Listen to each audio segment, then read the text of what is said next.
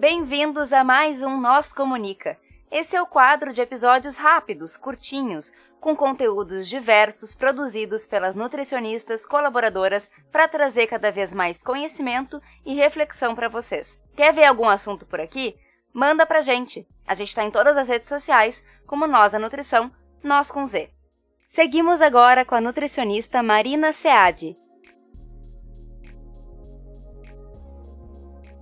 O uso de animais em pesquisa ainda gera muito debate no mundo inteiro, mas a gente não pode negar que estudos pré-clínicos são extremamente importantes e que os animais utilizados nesses estudos ainda são uma ferramenta essencial. Mas antes de explicar como funciona a utilização de animais em pesquisa e o que é necessário para um projeto com experimentação animal existir, eu gostaria de pontuar algumas questões que ainda justificam esse uso em 2021. Os estudos pré-clínicos existem por diversos motivos, mas dentre eles a gente pode citar levantar hipóteses, elucidar mecanismos e atestar a segurança para nós, seres humanos. Levantar hipótese diz respeito a, como o próprio nome diz, testar alguma hipótese em pesquisa e avaliar o quanto ela é promissora ou o quanto daquela teoria consegue ser aplicada na prática. Por exemplo, digamos que eu tenho uma hipótese de que um medicamento que é primeiramente desenvolvido ou que foi primeiramente desenvolvido para combater a inflamação nos tecidos periféricos também pode reduzir a inflamação no sistema nervoso central. E essa inflamação no sistema nervoso central, em algumas doenças neurodegenerativas, ela é um processo chave para o prognóstico desse caso. Então, isso é uma justificativa importante para eu testar essa minha hipótese. Só que para testar isso, eu preciso saber primeiramente o quanto desse fármaco passa pela barreira entre o corpo e o cérebro, e depois avaliar se essa quantidade é biologicamente relevante ou seja, se tem algum efeito.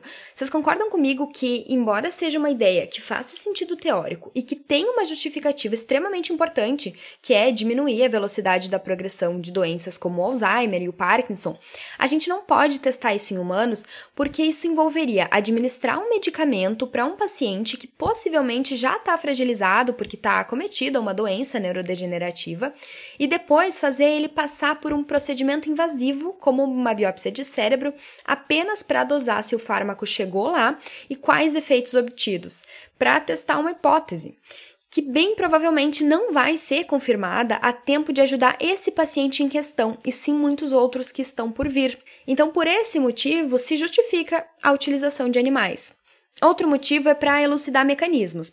Elucidar mecanismos tem muita relação com a proposta da pesquisa básica em si, que é entender como as coisas funcionam e gerar o conhecimento pelo conhecimento, que depois pode ser aplicado. Por exemplo, para a gente simular exatamente quais proteínas são mobilizadas em resposta à entrada de um vírus numa célula específica, um modelo de cultura de células pode ser a melhor forma de testar, porque vai envolver apenas essas células num ambiente isolado e vai nos proporcionar uma compreensão muito mais específica do mecanismo que a gente busca em questão. No futuro, esse conhecimento pode ser aplicado para o desenvolvimento de fármacos ou compostos que atuam nessas proteínas específicas e que podem moldar de alguma forma a resposta do nosso corpo a esse vírus. Para isso, a gente precisa de células cultivadas e a origem delas geralmente envolve animais. E por fim, outra justificativa para o uso de animais em pesquisa seria estudos que atestam a segurança de alguma coisa para nós seres humanos, que seria basicamente testar e definir doses seguras de consumo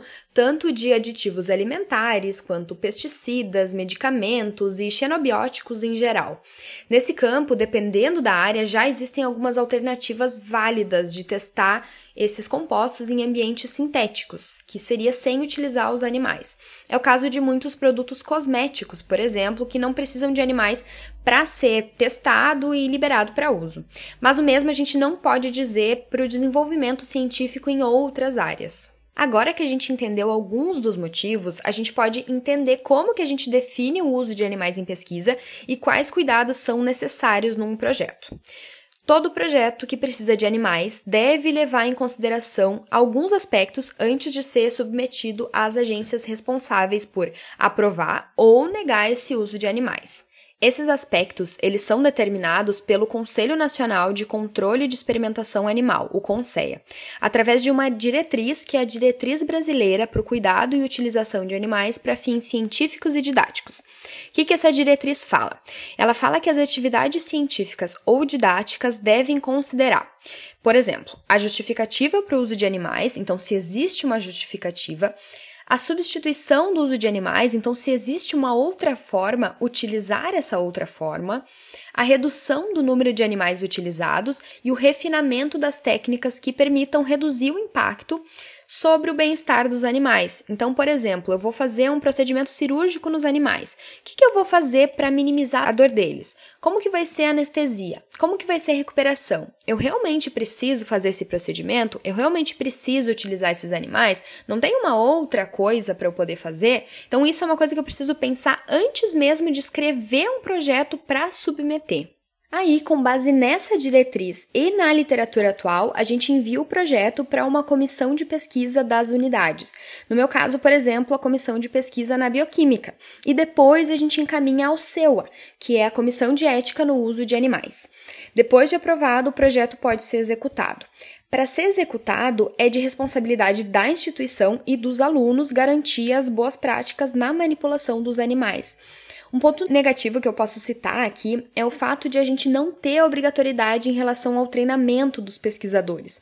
Mas a palavra da pesquisadora, eu posso contar para vocês que eu não conheci um pesquisador que não tenha buscado treinamento adequado tanto através de cursos oferecidos pelos centros de reprodução e experimentação de animais em laboratório, quanto dentro do próprio laboratório com os colegas mais experientes. Porque manter o bem-estar dos animais, além de um compromisso ético, é um cuidado básico para o bom andamento do modelo experimental. Animais submetidos a condições estressantes, além de ser uma questão extremamente antiética, têm um impacto negativo até nos resultados da pesquisa. A gente sabe que o estresse, condições de higiene inadequadas e manipulação incorreta correta dos animais podem afetar em parâmetros importantes da saúde deles, portanto, inviabilizar o meu modelo experimental. Por isso, é de interesse comum de todas as partes que os animais sejam tratados da melhor forma que a literatura e a tecnologia nos permitirem. No Brasil, em pesquisa básica, geralmente são utilizados ratos, camundongos e peixes. É dever do pesquisador compreender a fisiologia do animal que ele está trabalhando e estudar as técnicas que vão ser utilizadas no projeto. Todo pesquisador, independente do curso de formação da graduação, pode realizar os procedimentos, desde que bem treinado. É uma coisa que bastante gente me pergunta: precisa ser biólogo? Precisa ser médico veterinário? E por isso que eu, mesmo que eu seja nutricionista, eu posso realizar procedimento cirúrgico, por exemplo, nos animais, porque eu fui treinada e capacitada para isso. Além de que no meu projeto consta esse procedimento com as suas particularidades, o objetivo e a justificativa. E aí vocês podem e devem me perguntar: Marina, mas como que em 2021 a gente ainda não tem alternativa para o uso dos animais? Por que, que a gente ainda depende disso? E eu te diria que existem esforços para encontrar alternativas sim. E sempre que elas existirem, as alternativas, elas devem ser utilizadas. Eu vou dar um exemplo. No meu TCC, eu queria avaliar o efeito da curcumina em astrócitos, que são células do sistema nervoso central. Mas era meu primeiro trabalho, eu não era bem treinada e eu precisava testar a hipótese de que aquele composto tinha um efeito naquelas células. Por isso, ao invés de submeter animais aos experimentos, eu utilizei o que a gente chama de linhagem celular. Na prática, é uma célula derivada, nesse meu caso, de um tumor de cérebro. Um glioma, que por ser um glioma, por ser um tumor, tem uma multiplicação celular muito eficiente. Essas células desse glioma, depois de um tempo, elas começam a se comportar de uma maneira similar às células que eu queria, que são os astrócitos. Essa célula isolada desse tumor foi isolada e depois congelada, e para eu usar, eu precisei só descongelar e cultivar ela. E depois eu posso ir congelando como se fossem cópias, pequenas amostras dessa célula para que eu sempre tenha quando eu precisar descongelar. Isso não envolve a manipulação nem eutanásia de animais no meu dia a dia e foi extremamente útil para testar minha hipótese.